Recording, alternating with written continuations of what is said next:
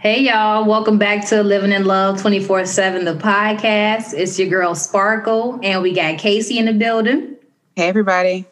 And today we also have a visitor, y'all, Johnny Reed. Um, Johnny is a Chicago native and the founder of Project Heal Inc., which is a national mental health organization that offers two different programs um, trauma informed education for school staff and adults, as well as mental health education for students.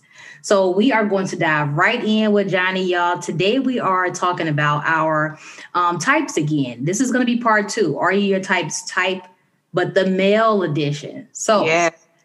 Johnny, let's go ahead and dive in. Tell us, are you your type's type?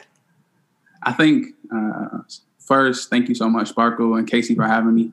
Um, it's an honor to be here with the both of you to continue the conversation of um, Are We Our Types Type, part two, uh, and to just dive right in. Uh, from my perspective, I think there's like two ideas of what a type is, right? Okay. I think there's this conventional perspective of, ooh, what does she look like physically? What does her body look like? Does she got long hair, right? I think from my perspective, I stem away from that because embedded in that is the objectification of beautiful people.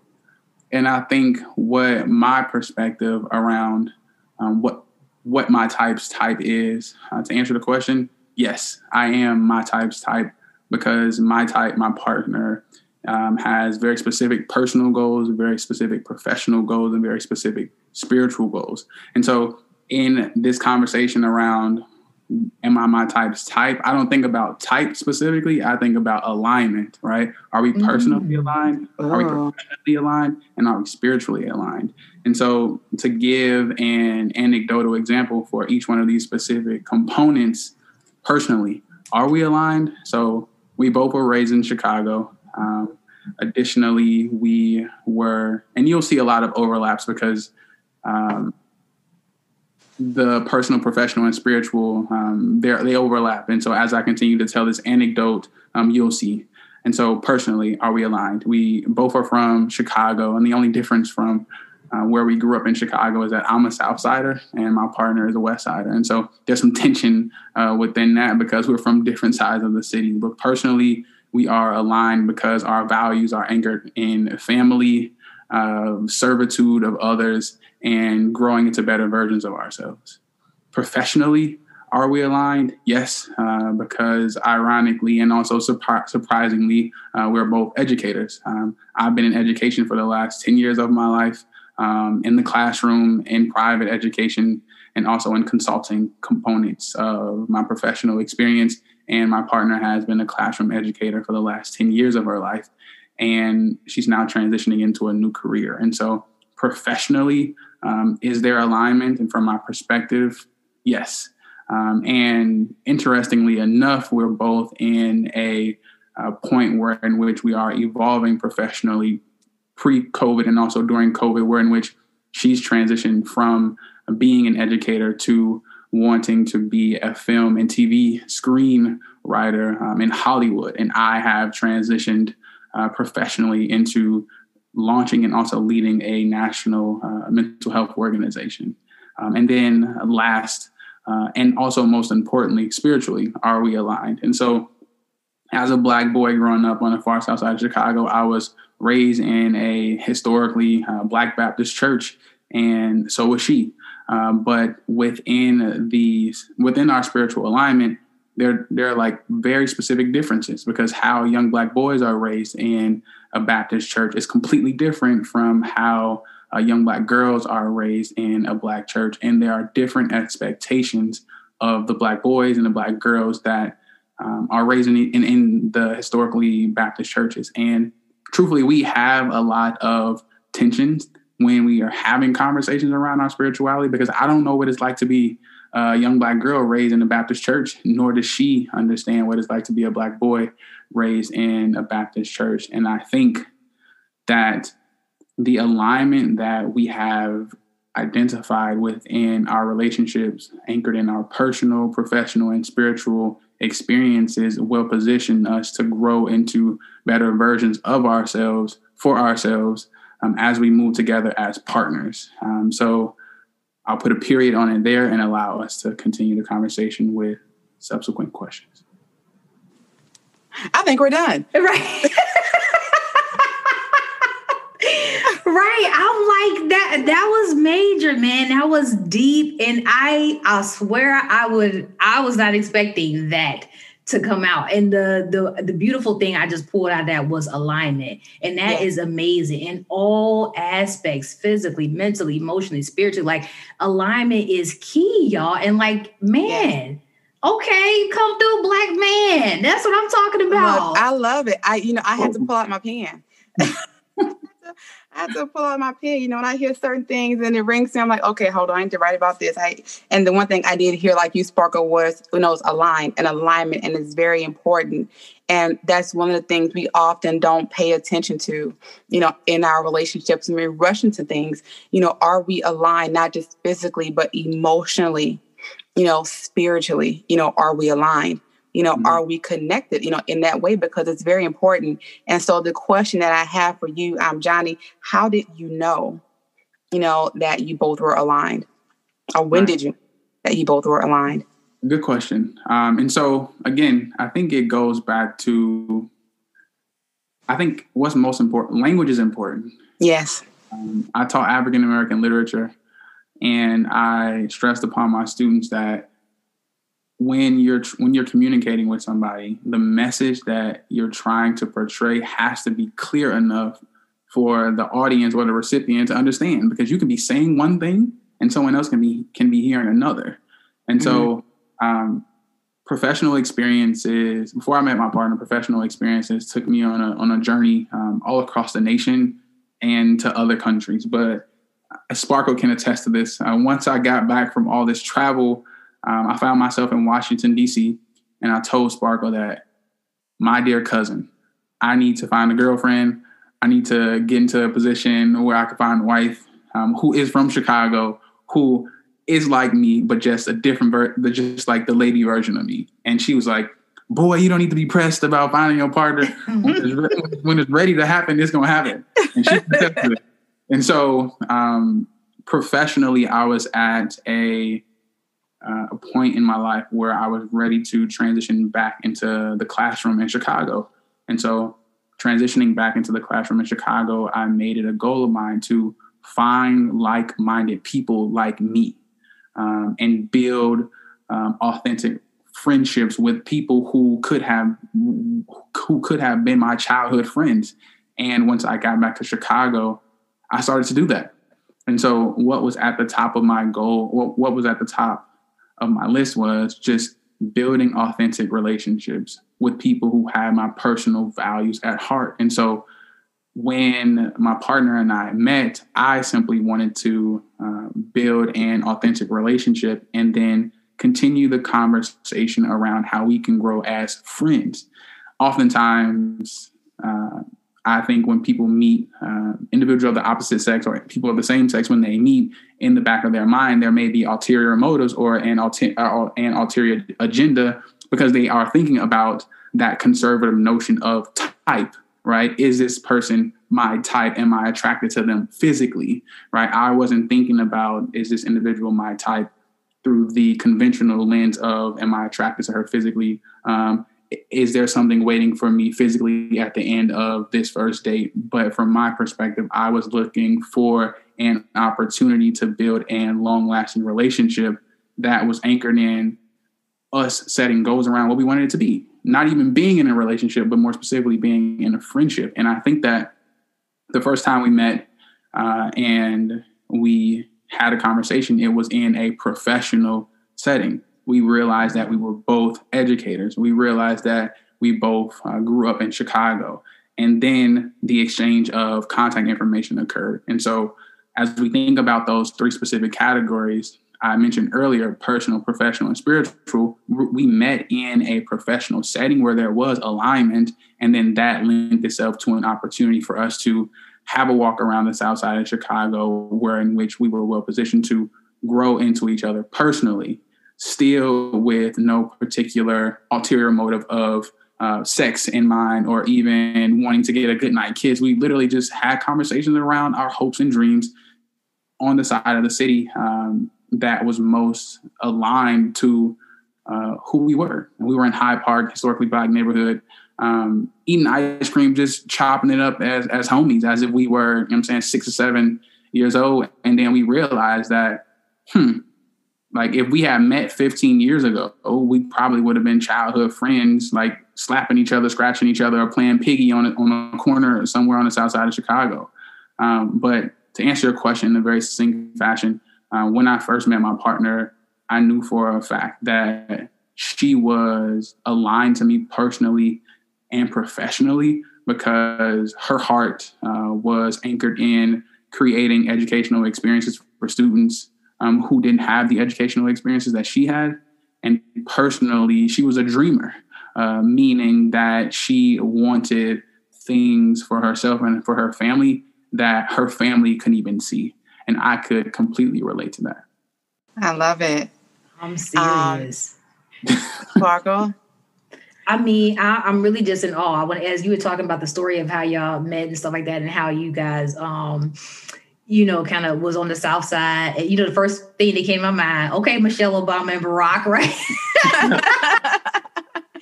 you know what I'm saying? Because that is just so. I mean, man, that is really, really I mean, I don't know. That's really deep, and I just I can admire, um, you know, the perspective, uh, and like you keep saying that you were not necessarily looking through the conventional lens about type. That I feel like has just been, man, that's a game changer, even in how I think about it, because it's it's interesting and amazing to hear a young man say that that's not what they're thinking about, or that's not right. how they're looking at things when it yeah. comes to meeting and mating and, and courting and identifying their future partner. You know what I'm saying? So like I said, that I'm just in awe, man. I'm really in awe. Um, yeah. Because a lot of times we often, you know, get enamored by what we can see, you know, versus what we can't see. Yeah. You know, the internal, you know, actually having those conversations, you know, building friendships. And I tell people all the time, they kind of laugh at me, you know, the thing that keeps me and my partner going is that we really enjoy each other. Right. Like we are just really good friends you know, and it can be in the midst of doing something, doing nothing. I mean, we just really enjoy enjoy each other's company. And mm-hmm. literally after all this time, we started dating in 2005. I still enjoy when he walks through the door. Right. And I think that is healthy and oftentimes how I'll use I statements because I don't want to fall into overgeneralizations. I think that relationships are significant and they should be based upon friendship. Because if a relationship lacks friendship, when all of the phys- the beauties of the physicality fails, or when that honeymoon phase fails, or when somebody goes broke, or when tragedy strikes, in the absence of friendship, what foundational pillars do you actually have to hold on to? Um, and I think friendship is a prerequisite to having a healthy durable relationship. And in the absence of it, it's as if it has no infrastructure. I mean, mm. things begin to fall apart. I uh, agree. I agree. I definitely agree. I, um, I want to ask because in talking about your types type, and I love how you, you know, equated that to alignment. If there is, you know, an alignment in a particular area, you know, that's off because you mentioned, you know, you know, physical, okay, but not not so much physical, you know, but emotionally, authenticity, you know, what your goals are, and spiritually, if there, you know, is a little alignment is a little bit off there, mm-hmm. do you still see that relationship can be successful? Great questions. Yes.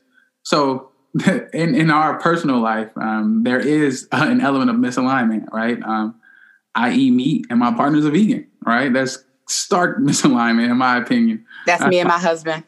right, right. It's clear, clear misalignment, right? On like the most basic level. But we still find alignment in understanding that our health is a priority, right? Mm-hmm. And so in not under in the absence of communicating effectively and clarifying why is veganism or vegetarianism important to you versus why is um, eating meat important to me in the absence of that um, things can become personal, meaning uh, you don't want to cook meat for me because you think meat is nasty, so I'm taking it personal. And mm-hmm. I can begin to characterize um, your eating choices uh, because I feel insulted. But when we take a step back and I listen to my partner and she explains to me that her health, that her diet choices are in alignment to preventing historical illnesses like potentially breast cancer or cysts or ovarian cancer, then I can holistically understand why she has taken this approach and I can be well positioned to support my partner in being a healthy version, a healthier version of herself. And when I explained to her that I um, have been an athlete my entire life and eating meat is a, a very like primary way for me to have protein, a very primary way for me to stay in the mental state that you love me in, right? And so, if in order for you to understand why I am the way I am, you have to realize that my diet is an extremely important part of it. And so, what we have done is we've normed on the type of meats that I do eat so that we have found a mode of compromise. Though my partner is not, uh, though my partner is vegan and vegetarian, um, she still realizes that meat provides a substantial amount of protein for me and has um, offered her a nutritional perspective in the process of me finding clean meats, organic meats, grass fed meats, um, so that I can be the healthy version of myself, um, just as she's being the healthy version of herself. And so that's a that's a, a general uh, way of that's a general example, but uh, a professional example is uh, my partner wants to be a filmmaker. Um, she is in a, a top tier film uh, degree program right now, and that has uh, landed her in a school in California right now. We're virtual, albeit, but uh, I never wanted to live in California. Really don't really, I don't really care much about California. I love Chicago. Um, I love the snow. We're literally in the middle of a blizzard right now. She hates it. Um, and I love it. But I think that if we align on our personal goals um, and our professional goals and realize that our well-being it is it is our responsibility to show up for each other in one another's seasons and let me explain right. what i mean by this um, right now it is my partner's season she is in she's a full-time graduate student um, she is in a process where in which she is in professional writing rooms, learning how to write TV shows, learning how to write movie scripts, and also learning how to pitch show ideas for the TV shows and the movie scripts that she has written. It is my responsibility to support my partner in the best version or in becoming the best version of herself because there is a long term goal of her being able to live her dreams and provide for our family in a, in a meaningful way for her. Um, right now, it is her season. Uh, before this season, um, she was a full time teacher, and I was in the process of launching my organization, and it was my season. Um, and we identified what my personal and professional goals were, and we identified what her personal and professional goals were, and we aligned on them by specifying a timeline where in which we were clear on how long was my season going to be and how long her season is going to be. My season came to an end and I was able to scale my business into a national mental health organization where it's operating in 15 states. And now the pendulum swung and we understood the process of what it took to support me in my season. And we're leveraging those same uh, strategies to support her throughout her season. So although I don't like California, uh, but I don't really have anything against it. I mean, though she doesn't necessarily like the snow in Chicago, um, when California opens back up, we're moving to California because we're supporting my partner in her season because that is the alignment that we establish for the betterment of our partnership. I love it. I love it. So it can be successful, you know, when you one understand, yes, you know, the why, yes. you know, why is needed. Also balance you know, yeah. and compromise. And I love how you say when it's it was my season, now it's her season, and it's her season, so I need to be where she is so she can be supported, you know, in that season.